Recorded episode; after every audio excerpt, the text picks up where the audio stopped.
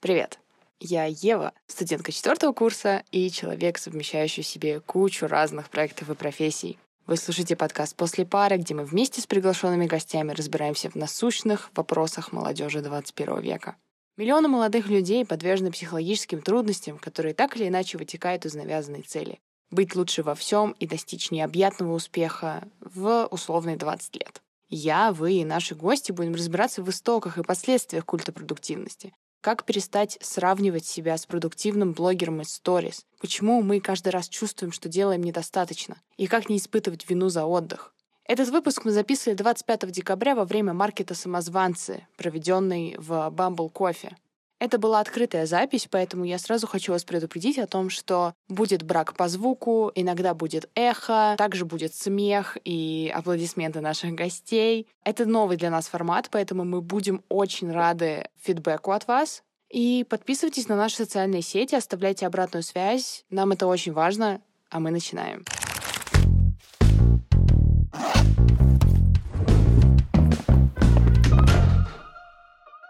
Я вас приветствую всех на открытой записи подкаста «После пары». В прошлых двух выпусках мы говорили про э, то, почему мы возвращаемся с каникул, с отпусков не отдохнувшими, в чем прикол выгорания и как это работает, почему в нас культ продуктивности настолько заложен, что мы не можем себе позволить отдохнуть в то время, когда нам положено это делать. Еще также говорили э, во втором выпуске про синдром отложенной жизни и зону комфорта, что это вообще такое, есть ли, может быть, какая-нибудь связь между этим, и также узнали, что зону комфорта надо не выходить из нее, а расширять ее. А сегодня у нас маркет, э, который называется «Самозванцы», который мы устроили вместе с Bumble Coffee. Мы, собственно, по идее маркета поговорим про синдром самозванца. А сегодня со мной записывает Марина Нахалова, психоаналитический психолог и ведущая подкаста «На ковер». Привет! Всем привет! Всем привет! Бавим живости нашего процесса. Да, ура! Собственно, э, ребята, которые к нам сегодня пришли как гости, уже послушали про страх упущения, уже послушали про синдром самозванца именно с точки зрения каких-то вымышленных героев. Угу. И хотелось бы, наверное, как-то поговорить про это с точки зрения вот такой уже реальной жизни, как у нас это работает, живых людей. И давайте, может быть, начнем с определения. Как вы думаете, что это такое? Может быть, есть какое-то научное определение этому? Вот, и поговорим о том, в каких сферах синдром самозванца может возникнуть. Вообще, это очень новое понятие, совсем так ну, я бы сказала, даже современное. В справочниках вы не найдете, например, да, вот есть справочник там, не знаю, разных психологических заболеваний, нет такого понятия официального, да, скажем так. Но в быту, конечно, мы уже все сейчас с этим сталкиваемся так же, как и вот то, про что вы поговорили, да, выгорание. Вы, кстати, там отметили, что это невозможность попрощаться с чем-то. Нам сложно сказать «прощай» чему-то, например, отпуску, да, или там работе. А что касается синдрома самозванца, то, конечно, это невозможность, или я бы сказала, неспособность принять свои результаты. То есть главный такой критерий, по которому мы определяем, вот есть просто неуверенность, да, а есть вот именно уже синдром самозванца, да, там тоже это будут стадии разные. Как мы стадии определяем? Парализует ли это мою жизнь? То есть если я, например, понимаю, что лучше не браться, у меня все равно не получится, учится, mm-hmm. да, и это уже такая, может быть, иногда даже патологическая, то есть человек там из дома не выходит, на работу не устраивается, не знаю, там учиться не идет, он заранее проигравший. Ну, то есть то, что влияет на качество жизни. Да, уже патологии, то есть, в принципе, уже этим надо заниматься, надо идти к специалисту, да, и разбираться. Но есть просто и такие средние состояния, когда вот вроде я все делаю, да, и уже даже есть результаты, классная тусовка, mm-hmm. есть люди, которым интересно, они приходят, да, есть гости готовы в этом участвовать, а внутри сидит что-то, что говорит, блин, а может быть могло прийти больше людей, а может быть я там что-то не то сказала, или, а может быть, то есть вот это вот все время такой голос внутри, который сомневается в том, что я делаю, mm-hmm. да, и вот это уже будет, ну, собственно, синдром самозванца. А вот э, когда, например, появляется чувство того, что, например, сегодня на маркете мы вот э, с моими организаторами также с Юлей, которая руководит нашей студией. Mm-hmm. Мы сегодня пришли, мы видим людей, мы видим мастеров, mm-hmm. мы такие, что-то я как-то не на своем месте себя ощущаю. Mm-hmm. То есть как бы идея маркета появилась у меня, я ее пропихнула, Юля это все организовала, и мы сидим, ну точнее стоим, смотрим на это на все такие, а это точно мы сделали? Вот. А я бы тогда здесь спросила в моменте, а чье тогда место? А, то есть если не свое, то тогда чье? собственника Пети, Васи, Коли, да, чтобы найти вообще, чье место я занимаю. И тогда сразу проясняется картиночка. А в каких сферах может возникнуть синдром самозванца? Это мы смотрим на качество жизни в общем, или это может быть там какие-то сферы отдельно затронуть? То есть, например, в отношениях я не чувствую себя самозванцем, а на работе чувствую. Знаете, парадокс в том, что это может проявиться вообще везде. Mm-hmm. Бывает очень. Приходит ко мне на консультацию, например, успешная женщина, успешная социально, ну просто объективно, социально. Она вышла замуж, она, у нее хорошее образование, у нее там, не знаю, может быть, уже даже есть дети, она построила карьеру. И она может сидеть и говорить, а это мое место вообще. Ничего, что у меня там муж какой-то нормальный мне попался. Странно в современности. У подружек ты как бы по сторонам смотришь. Или там, а ничего, что я там хорошо зарабатываю. Это раз. Во-вторых, там, еще примеры. Могут прийти очень успешные люди, которые уже у них там бизнесы за спиной, и они говорят, я не верю, что я это сделал. То есть это может быть абсолютно в любой сфере и проявиться может в любой момент. В этом опасность, да, что ты вроде делаешь, делаешь, делаешь, потом однажды понимаешь, что как у тебя внутри состояние тревоги, ну, неуверенности, ощущения, хотя уже много сделано при этом. Ну, то есть это про то, что вот самое главное, это когда мы отмечаем, что вроде мы все делаем правильно, да. но с другой стороны люди вокруг будут говорить тебе, что ты все делаешь правильно, что ты молодец, что ты там на своем месте. Самое главное это вот это чувство собственной какой-то неполноценности. Отследить, чтобы это не ушло в какое-то такое преддепрессивное состояние, уже когда нет сил вообще выходить, да. Mm-hmm важно отследить вот эти первые такие позывы. Ну вот, собственно, вот этот пример сегодня, да, ой, а вдруг это мы не на своем Вот это уже первые такие звоночки. Если их отслеживать и успевать быстро с ними поработать, ну, схватить их за хвост, скажем так, то дальше будет легче. А в каком случае тогда стоит обращаться к специалисту в этом? Ну вот, когда вы уже чувствуете, что нет сил, прям вот нет энергии, то есть пока вы еще делаете, но сомневаетесь, это хороший вариант. Когда уже вообще да, ничего не делаю. Да, когда апатия наступает, когда настроение когда утром просыпаетесь и думаете, нет, не хочу. А другое дело, когда просыпаетесь, думаете, блин, волнуюсь очень, mm-hmm. да, и все равно делаю. Это вот разное состояние. То есть, когда возникает апатия, когда уже настроение такое может вообще скакать от всемогущества, у меня будет лучшее мероприятие в Москве, mm-hmm. до дауна вниз, когда наоборот думаешь, господи, я сделала какое-то говно. Но это уже начинается такая нарциссическая история Конечно, больше. Синдром самозванца напрямую связан с нарциссизмом. Ого! Да. И с э, неспособностью отказаться от идеи всемогущества. Потому что ключевой аспект нарциссизма, да, что я всемогущ. А обратная сторона всемогущества — я тварь дрожащая. Потому что есть здоровый этап нарциссизма. Да, вот дети, когда маленькие, это в среднем 3, 5, 7 лет. Вот в этом промежутке такой депальный возраст, когда они начинают крутиться перед зеркалом и говорить «я принцесса».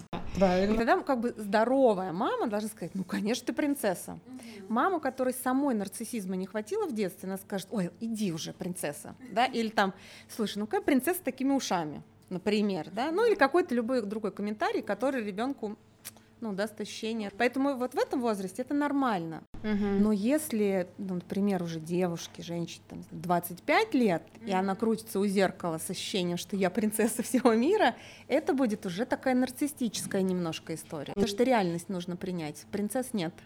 Ну, то есть есть принцесса, там, ну, их там пять в мире, например, да? Uh-huh. Но ты можешь как бы по ощущениям, то есть ты можешь себе сказать, я красивая, я умная, я способная, я талант... Ну, не принцесса. Принцесса — это инфантильная часть.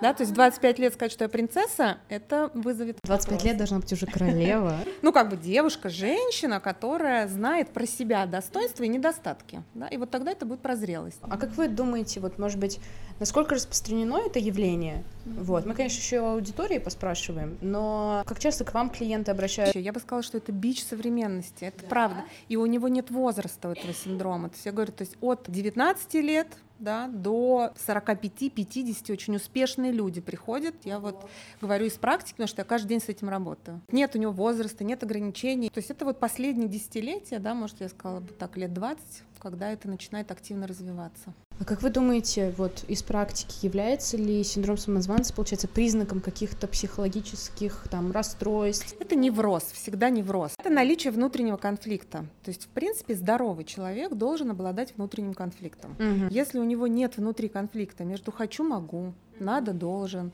там, это значит уже будет отклонение, да, то есть, в принципе, человек должен, не знаю, идет мужчина по улице или там парень, видит красивую девушку, он же на нее не бросать сразу, да, хотя может на нее отреагировать. И вот тут у него конфликт, я сначала должен пригласить на кофе, а потом уже все остальное, да, как бы. И вот эта способность отрефлексировать, да, а не просто броситься, это здоровое, при этом он может сомневаться, я некрасивый, там, она мне откажет, у него конфликт. Поэтому в, в любом неврозе есть конфликт, да, поэтому синдром самозванца такой же невроз, когда у меня конфликт между тем, что я делаю, и тем, как я оцениваю то, что я делаю. Угу. Давайте, пожалуйста, девочки, если на вас бросается парень, не подумав, это сразу красный флаг. Красный флаг, да, что это что-то нездоровое. С конфликтом человек не справляется. У человека не развита саморефлексия. Есть возбуждение, есть освобождение этого возбуждения, да, расслабление. И между этими двумя состояниями должно быть осознание того, что происходит. Угу, поняла. А, например, там, я не знаю, какая-нибудь депрессия может ходить за ручку синдром самозванца? Если, может быть, это еще какой-нибудь, может быть, там, нарциссизм, вот именно нездоровый, есть ли какая-то корреляция? Я бы сказала, что депрессия — это уже крайняя стадия, да, то есть все таки если человек успел отследить, что у него есть этот синдром, и что-то с этим сделать, депрессия не настанет. Потому что главный критерий депрессии — это подавленная агрессия. Когда у нас есть синдром самозванца, у нас есть энергия его преодолеть, да, в этом смысле агрессия — важный компонент. Поэтому, да, сначала мы испытываем синдром, если мы ничего с ним не делаем, у нас удар по нарциссизму, если ничего с ним не делаем, депрессия. Интересно. В каких сферах синдром самозванца может как бы нас коснуться, это мы уже поняли. Uh-huh. А насколько сильно он может влиять на нашу деятельность, то есть это реально может быть какой-то критерий, который будет нас останавливать да. или наоборот побуждать делать как можно больше. Ну, например, в следующий раз хотите сделать э, еще одну встречу, и если есть синдром или уже его зачатки, он, например, скажет, даст какую-то мысль в голову, да, что ну, может быть, как-то, не знаю, немного вроде людей пришло, или там, может быть, я... ну, то есть оно начнет то, что называется такой карающий голос. Ну, мамин. Мамин, папин, родителя, бабушки, дедушку, тот, кто я все время говорю так, смотрите, вот двух детей привели в садик, оставили, они оба разбили коленки, приходят домой, критикующая мама скажет, господи, что ж ты, вот куда тебя не отправь, вечно колено разобьешь себе, не знаю, колготки новые надел, тебе все порвала, платье там уронил, еще что-то. Что ребенок тогда чувствует в этот момент? Стыд. Ну, стыдно, он чувствует себя виноватым. И так 3-4 раза это произошло, он взял этот голос себе, дальше эта девочка вырастает. Как будто про меня тусовку. говорите, какой ужас. Да, делает тусовку, ей голос внутри говорит, так, колготки порвала, вообще все те не те пришли, вечно у тебя все не получается. Или вторая мама, пришел ребенок с разбитой коленкой, мама говорит, ну иди сюда, сейчас разберем с этой коленкой, сейчас колготки, господи, ну пару выкинем, купим новые, иди тебя пожалею, поглажу. И тогда такая девочка вырастает, или мальчик, неважно, да, вырастает, делает даже не очень мероприятие. Говорит, ну ничего страшного, я молодец, сделал такое мероприятие, в следующий раз будет лучше. То есть два понятия можно ввести, это карающая часть и поддерживающая часть.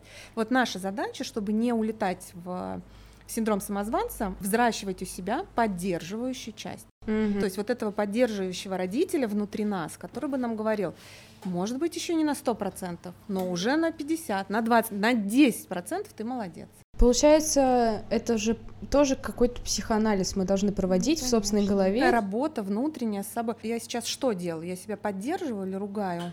Вопрос, который себе стоит задавать все время. Есть ли, может быть, какие-нибудь ситуации, вот кроме вот, которые разбитая коленка, которые можно разобрать, детско-родительские отношения или там ребенок плюс бабушка плюс дедушка, которые тоже могут этому поспособствовать? Смотрите, есть модели поведения родителей, которые способствуют. Да, это что? Это контролирующий родитель. Это родитель, который 10 раз в день звонит ребенку, спрашивает, поела, по, там, это надела. Загибаем пальцы. Да, и самое главное, называет это любовью есть, когда такая мама у меня в кабинете, я говорю, понимаете, это контроль. Она говорит, нет, это любовь, я же так люблю. Я же так переживаю, да, я так волнуюсь. Словно надо сказать, что она действительно переживает, просто форма ее переживаний носит тревожный характер. То есть она не может, в поддержку мамы я тоже скажу, что она не может просто по-другому это сделать. Это действительно любовь, но просто она кривоватая немножко. То есть контролирующая мама, дальше гиперопекающая мама, мама, которая бежит впереди ребенка, да, и все там везде подстилочки, то есть не дает получить вообще личного опыта.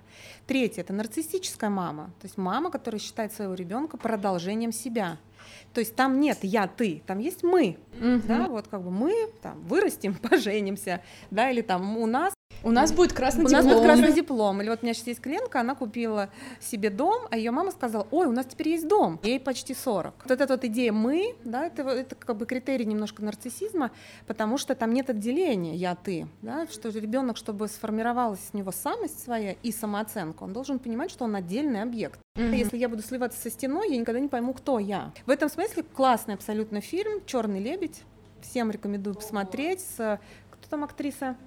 Да, Натали Портман. Идеальный фильм, который показывает психоз материнский, да, который заставляет слиться дочку с собой и печально заканчивает. То есть это больше как э, мама ребенок, а там отец ребенок. Вместо мамы может поставить родитель. Любой родитель, мама, бабушка, тот, кто был в доступе у ребенка и имел для него большее, ну, то есть количественно больше времени проводил. Потому что, например, если мама, ну, как-то сама по себе крепкая, а воспитатель, например, нарциссический, да, то ребенок такой домой придет и скажет, а мне Марья Петровна говорит, что я там никто. И мама скажет, знаешь что, положи там на эту Марью Петровну, и все, мы там, ты, ты самая лучшая. Ну, то есть она подпитает это дома. Но любая авторитетная фигура, потому что у меня есть такая бабушка, на самом деле. Немножко, да, такого личного опыта. У меня просто бабушка пыталась, она вырастила мою маму, и всегда тоже вот именно это позиционировалось с той точки зрения, что, например, бабушка всегда хотела учиться играть на фортепиано, она отправила мою маму в музыкальную школу, например. Но маме, например, больше нравилось типа танцы. Но бабушка всегда ее как-то критиковала и говорила, «М, зачем нам твои танцы, зачем нам твой теннис. Когда мама уже как-то чуть-чуть сепарировалась, я уже родилась, все такое. И когда бабушка поняла, что ну все, на маму уже это такое не сработает, перешел фокус на меня, как на старшего ребенка. И была такая история, что бабушка очень хотела, чтобы я поступила в МГУ. Я поступила в Ранхикс в итоге. Моя бабушка называла Ранхикс э, шарагой, говорила, что какой ужас. Ценила так. Да, ты что, после Ранхикса будешь эпиляцию людям делать? Какой кошмар, какой ужас. Я такая... Где мама в этот момент? Не защищала? Мама защищала... Ну, вот- видимо, для бабушки вы просто две дочери. Да, да, да, да, да. И там тоже вот меня отправляли в музыкалку на фортепиано учиться играть. Все говорили, вот, э, давай, у нас будет красный диплом. Нам нужен еще один, у нас будет еще один внук с красным дипломом, потому что мой троюродный брат закончил вышку с красным дипломом. Это для них прям вот, вот, вот оно, вот Не Эверест. переплюнуть. Да, да, да, да, да, да, да. И я же поступила в Ранхикс э, немножко по странной траектории. То есть я поступила на менеджмент, когда я вообще его не рассматривала, вообще не хотела. И поступила я по факту с дополнительным достижением. Так получилось, что когда я туда пришла, я первый курс просто я сидела, я зашивалась, потому что там каждый предмет должен быть на сотку. Я должна всем э, доказать, что я молодец. Эту высоту взять. Да, да, да, что я не зря здесь. Все приняли правильное решение, взяв меня вот на эту программу. Я всем докажу. В итоге никому нафиг мои достижения были не нужны, но я закончила первый курс с э, отличием. У меня это впервые было, что я прям отлично. Маленькой Еве это нужно. Да, да, маленькой Еве, у которой был комплекс отличников в школе, которую ругали за тройки по ИЗО. Вот ей надо подарить-то. Мы там в конце чуть-чуть поговорим про техники, да, как чуть-чуть себя поддерживать, но в принципе, если никому не нужна твоя победа, дари ее себе. Да, да, вот мне пришлось это сделать, потому что вот как-то выучить это в себе, потому что дальше были проблемы вот именно с тем, что я, например, стала куратором первокурсников у себя в институте, тоже. А точно? А я? Серьезно, я? Ну, как бы я единственная, что, что это такое? Как вы можете мне такое доверить? Я же все испорчу, вы что? Потом э, в подкастах тоже была такая инициатива еще до того, как наша студия появилась у меня, и тоже там мы звали очень крутых ребят из нашей внеучебки, и они соглашались, и я перед каждой записью такая, точно? Ко мне люди пришли? Это я? И как бы сейчас на маркете то же самое. Это что, к нам люди пришли? Люди зарегистрировались на мое мероприятие? Люди говорят мне, что у меня вкусный кофе? Какой-то кошмар, я не понимаю, как так можно? Сложно в это поверить, да? Наверное, да, как вот какой-то вот нарциссический небольшой момент присутствовал в моем воспитании, но может быть ли такое, что этому может способствовать отсутствующий родитель? Тоже момент. Может, конечно. Это как следующая модель, да? Отсутствующие родители, когда ребенок воспринимает его отсутствие как то, что его нет, потому что я плохая. О, господи, какой кошмар! Что она не просто куда-то делась, там, этот родитель, а потому что именно от меня ушла. Да, да, да. У меня родители развелись, когда мне было 10. Мне снились очень долго сны, что я прихожу к своему отцу, и я его уговариваю помириться с мамой. 98% детей развод родителей воспринимает на свой счет, если родители мне объяснили иную позицию. Что мы расходимся не потому, что ты плохая. Ну, при том, что мне пытались это объяснить, но как-то моя психика уже все сама за себя придумала, и мне даже родственники говорили с папиной стороны, что типа вот, ну давай, ты же старшая, давай ты их помиришь.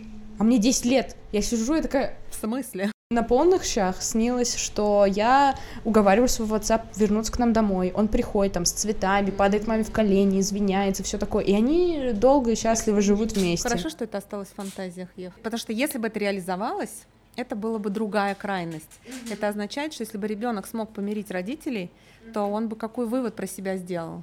Что я всемогущий. Да. Все. И тогда нарциссизм бы качнулся не в сторону, да, как самооценки, а в сторону всемогущества. Mm-hmm. Тогда все, на что силы бы потратил ребенок, это все время следить, удерживать, контролировать этих родителей. Это гораздо опаснее ситуация. А может быть, у вас какая-нибудь история есть? Может быть, у вас были какие-то вот такие симптомы синдрома самозванца? Или, может быть, самая частая история, которой к вам приходит? Самая частая история, это вот будет касаться всегда именно достижений. Люди же не понимают, что это связано с родительской системой обычно, да? То есть все приходят, там, у меня это болит. Дальше мы разбираем, и ну, становится понятно, что все упрется все равно детско-родительские отношения. Я, как любой живой человек, несмотря на то, что я психолог, я тоже сталкиваюсь с какими-то, да, там, вот мне, например, когда позвали, да, мне написала Аня, говорит, ну, вряд ли тебе будет это интересно, она мне написала.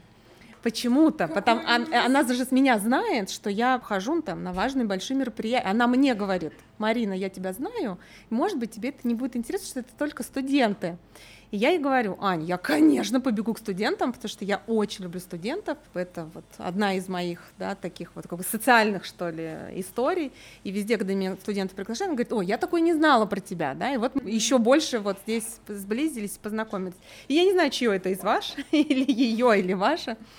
Но, тем не менее, когда я выступаю перед большой публикой, да, или когда там, не знаю, вот меня приглашали там на питерский форум, например, и у меня первая мысль, я думала, так это мне письмо пришло, я так раз, хотя я тоже все про это понимаю, я в два раза старше, поэтому у меня, конечно, еще там еще история с родительской, потому что то поколение было еще в этом смысле дефицитарно, потому что сейчас-то хоть еще родители Евы, да, ну или в целом вот ваши родители, у меня сыну 19, поэтому я, в общем, понимаю, мы плюс-минус что-то еще читаем, знаем там и так далее. Конечно, мои родители, ну, ничего такого и знать не знали. Все один Макаренко, всех наказывать на колени, в угол, на горох и так далее. Немножко просто другое поколение, да, но на самом деле, что я хотела бы отметить, даже вот из вашей истории, Ева, что вот этот синдром может давать классные результаты. Очень часто люди становятся успешными с этим синдромом, если он не патология. То есть если он именно направлен на преодоление. И тогда он может давать классные результаты. Здорово. Когда мы готовили сценарий к этому выпуску, мы с моими сценаристами очень долго спорили.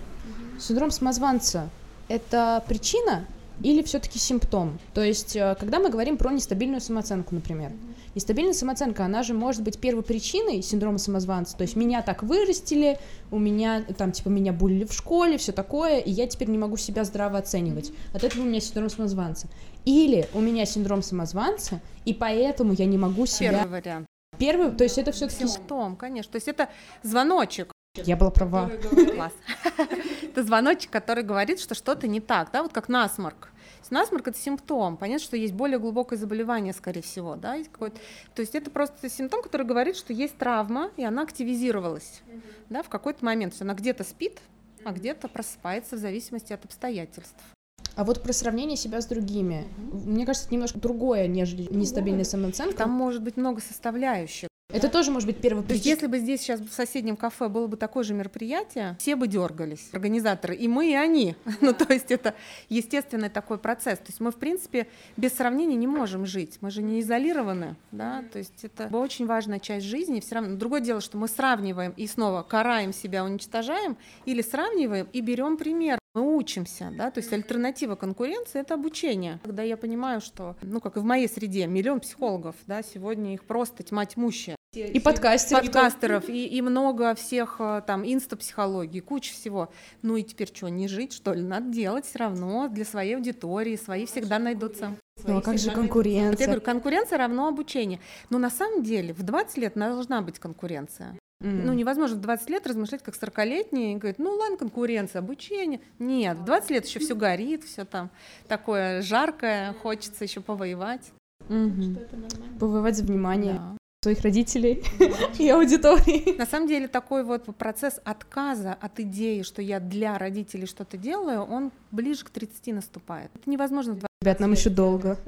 через 10 лет здесь, и тогда. Окей, поняла. То есть просто не торопитесь, потому что это, это, ну, это правда важно, чтобы все стадии психика прошла. Да? Вот как пятилетних детей учат, там, не знаю, 10 языкам, и я родителей все время бью по рукам, говорю, ну не надо, у ребенка вообще другая Я, кстати, сталкивалась с таким ребенком, это кошмар, потому что я подрабатывала какое-то время репетитором по английскому, и ко мне пришла девочка, она была дочкой знакомой моей преподавательницы по английскому, и мы как-то с ней разговаривали, чем она любит заниматься. И она говорит, я на китайский хожу, я там на коньках катаюсь, я легкой атлетикой... Расизм родителя, да. Я легкой атлетикой занимаюсь там, я не знаю, она что-то там еще даже на лошадях каталась. Я просто на нее смотрю, и я говорю, а тебе вообще как? И она говорит, ну, мне все нормально, мне Она хорошо. даже не понимает. Я, конечно, устаю, но мне норм. А потом она приходит ко мне на занятия, она не сделала там, например, домашку. И я, типа, на нее смотрю, и она, типа, о, она очень боялась допустить ошибку. Она Вот, очень, вот уже на лицо. да, она очень боялась говорить, например, со мной вот прям на английском, потому что она такая, блин, я же не... Она очень долго думала, и я ей говорю, типа, не надо думать. Вот прям вот говори как есть. Она такая, ну вот, ну вдруг я ошибусь. То есть всему свое время. Это вот я к тому же, да, что и в 20 лет тоже нужно еще повариться вот в этой идее конкуренции, посомневаться в себе. Мгм. Потому что если в 20 лет человек расслабится, скажет, все, я уже все сделал, ну а как, ему надо же еще время, да, чтобы действительно пройти как что-то. Я устал, я ухожу. Да, но это просто не в 20 лет. Хорошо, здорово. Мы тоже разбирали этот вопрос. Связано ли ускорение темпа жизни и распространение интернета, информационных технологий с нашей эмоциональной нестабильностью? Потому что, ну, очевидно то, что вот мы и сравниваем все друг друга, да, по картинкам в Инстаграме. Один там слетал туда, один съездил сюда, я сижу дома летом, ничего не делаю, чувствую себя плохо. Кстати, культ продуктивности, вот он, да, на секундочку. Может ли возникнуть какая-то вот корреляция с синдромом самозванца в такой Ну, момент? конечно, это же прямо первое, ну, в- современный, да, опять, в мое время соцсетей не было, то есть у меня у нас интернет появился там в 2002 году, соответственно, 20 лет назад. Ну, никому это было не важно, мы росли по Cool Girl и смотрели эти журналы и думали, ну, ладно. Синдром самозванца был с этими девочками что, журналов. ну, они не обновлялись в таком формате. То есть раз в неделю ты ждешь этот журнал, и ты неделю успеваешь там юбку секунд сшить похожую, еще что-то. А здесь-то это нон-стопом, это же каждую секунду обновляется.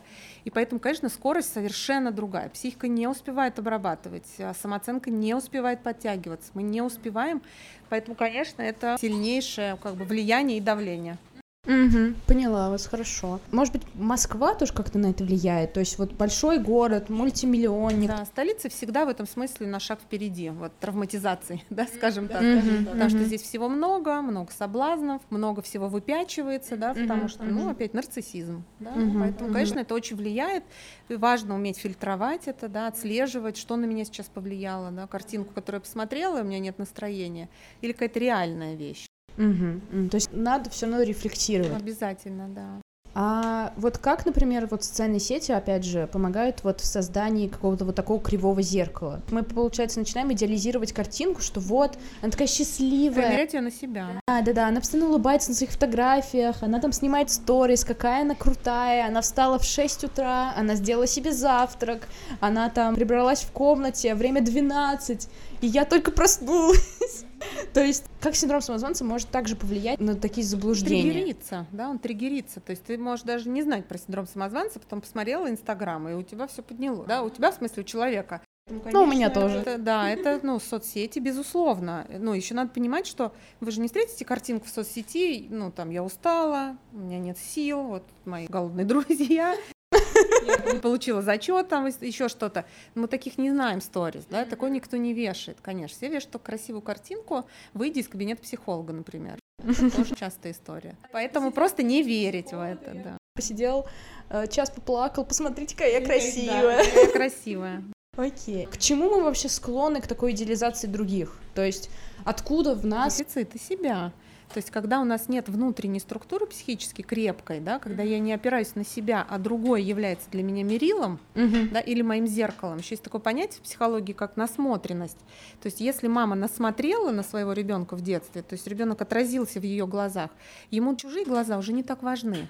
А если дефицит маминых глаз, да, вот этих вот обожающих глаз, то тогда mm-hmm. человек вырастает и ищет это вот с аудиторией. Ты смотришь, mm-hmm. а ты смотришь, а ты на меня смотришь, смотришь. Вот это, да, поиск вот этого взгляда. Послушайте меня. Да, вот да, да, обязательно. Ну, на самом деле, опять, не было бы этого, не было подкастеров, психологов и, и всех да, остальных, все. кто хочет быть на публике, потому что, конечно, мы привыкли, что на нас смотрят. Ну, тщеславие, может быть, я тоже оттуда В хорошем контексте, я бы сказала, да, такое желание себя наполнить. Хочется, чтобы нас все послышали, все услышали, чтобы мы были как-то влиты в социум и все такое. Угу. Какое-то свое место определить через глаза других людей. Угу. А вот тогда тоже хочу поговорить вот именно про свое место, про идентификацию личности. Мне недавно поставили диагноз пограничное расстройство личности. Я поняла, анализируя как-то свою жизненную историю, что наверняка у меня есть вот какие-то вот диагностические критерии, особенно связанные с тем, что я очень часто там, например, не нахожу себе места в социуме. Я то ли вместе с людьми, либо я вообще против них, и я не могу себя с ними сопоставить. Синдром самозванца, как мне кажется, тоже на это влияет, потому что я, получается, то лишнее, и я вообще ничего не могу, я ничего не делаю, то я просто лучшая, я молодец, я могу социализироваться. Да, да, да. Создать себе свое место, вот с этим у меня всегда было много проблем, потому что мы там, условно, переезжали много, там родители развелись, тоже какой-то вот такой сломанный дом, очень-очень фигуративно, да, и какая-то связь с семьей потерянная. И сейчас мне 20 лет, я должна как-то создавать себе вот Сама. это свое место, то, что обычно люди здоровые могут это сделать чуть-чуть попозже. Насколько вообще правильные мои вот эти вот... Правильные, потому что что такое пограничное расстройство? Это отсутствие внутреннего объекта. Да. То есть объекты только снаружи, и угу. только на них можно опереться, да, потому что вот есть пограничное расстройство, у нас как бы три вида. У нас есть психоз, да, это вообще страх распада, и это психиатрия. Угу. Пограничное расстройство личности это не психиатрия, да, это просто расстройство. И есть э, невротики, да, это люди, у которых есть внутренний объект, но у них все время конфликт, любит меня или нет. Да, с пограничным расстройством просто нет внутри объекта, и поэтому, конечно, задача в течение жизни этот объект формировать себе сама. То есть опору какую-то. Да, это то, что я хочу. Все время себя спрашивать, это то, что я хочу или хотят окружающие.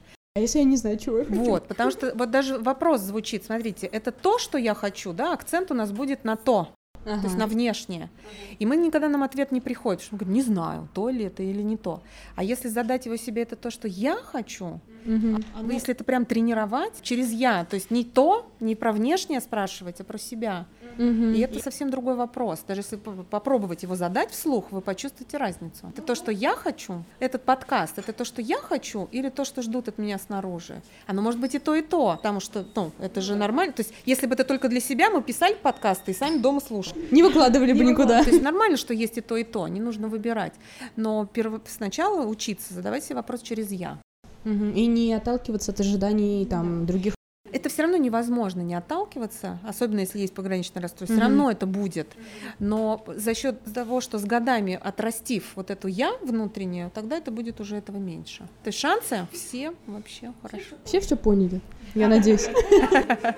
Все-таки у нас тема сезона это культ продуктивности то, как он влияет на нас, то, как он способствует ухудшению или улучшению качества нашей жизни. Как вот мы можем его сопоставить с синдромом самозванца? Как они связаны? Как вы думаете? Ну, а что такое культ продуктивности? Навязчивое желание быть э, самым-самым успешным человеком, а, вот Сразу автоматом, да, приходит, э, ну, как бы взаимосвязь, что, конечно, это напрямую такие два связанных. За ручку вместе ходят. Именно так.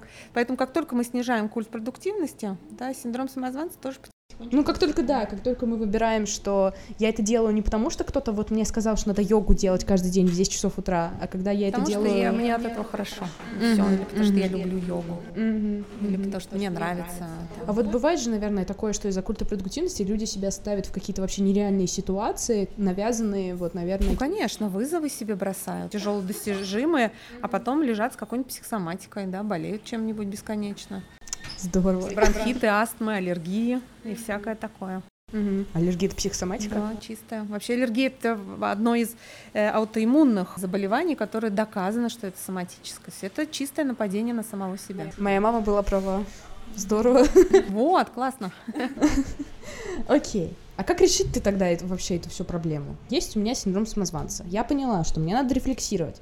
Как мне правильно? Нужно работать с этим, да, внутри самой себя. А нужно сначала признать, что это есть. Mm-hmm. Да? Дальше. Второе, важно делать такие техники, например. Прям вот сесть, то есть мы представим себе сцену, да, и на сцене периодически у нас разные герой наш внутренний, да, и вот когда выходит наш критик на эту сцену, нужно ему дать высказаться, то есть, например, прям вот сесть и на бумажку выписать все, что этот голос говорит, я кривая, косая, там такая, такая, такая, все, прям выписать, чтобы как бы выговорилась эта часть, посмотреть на этот список, да, и прямо противоположно подключить поддерживающее, зато зато, зато такая-то, зато такая.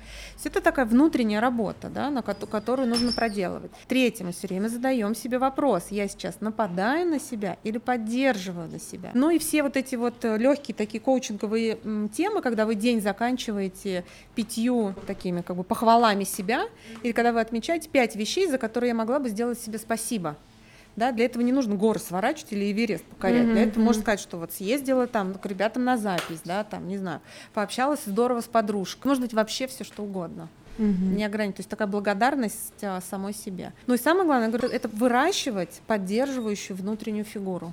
А вот наверняка же будут люди, которые скажут, ну нельзя же себя так много хвалить. Моя самооценка повысится, я стану ЧСВ. Да, мы понимаем, а с какой части это говорится? Да, из критикующей части, которая говорит, ага, нахвалишь ты сейчас. А что тогда из тебя вырастет? Будешь вообще тут. То есть если это приходит, мы говорим, о, слышу тебя, можно назвать какой-нибудь э, этот голос внутреннего критика, да, назвать mm-hmm. там Ландемором или какой-нибудь Зинаидой, или там, если здесь есть Зинаиды, простите, это я так из головы. Ну, то есть какое-то дать название вот этой старушки или какой-то вот бабки, которая приходит и там все равно, кстати, женская вот фигура ну, встает, да-да-да. Ой, может быть, есть какие-нибудь общие рекомендации вообще по поддержанию какого-то здорового эмоционального фона? Вообще вот такое непростое время, чтобы не загоняться, не уходить. Вообще, главный критерий стабильного эмоционального фона — это принятие своих ограничений. Вот как только мы можем себе сказать, что я не всемогущий, я не все умею, у меня еще куча времени чему есть научиться. Какой кошмар. И тогда вот, Очень да, страшно. Для, для, да, для критикующей части сразу это страх станет. Но это путь. Так, я же должна все уметь. Просто это не быстро. Это с годами придет. Но это нужно держать в голове уже сейчас, чтобы про это думать. Угу. Что если мы умеем принять ограничения, то тогда нам эта жизнь не кажется такой страшной. А есть ли смысл, например, проработать какие-то свои проблемы там с родителями, с родственниками? Конечно, я же психолог. Конечно, я скажу да.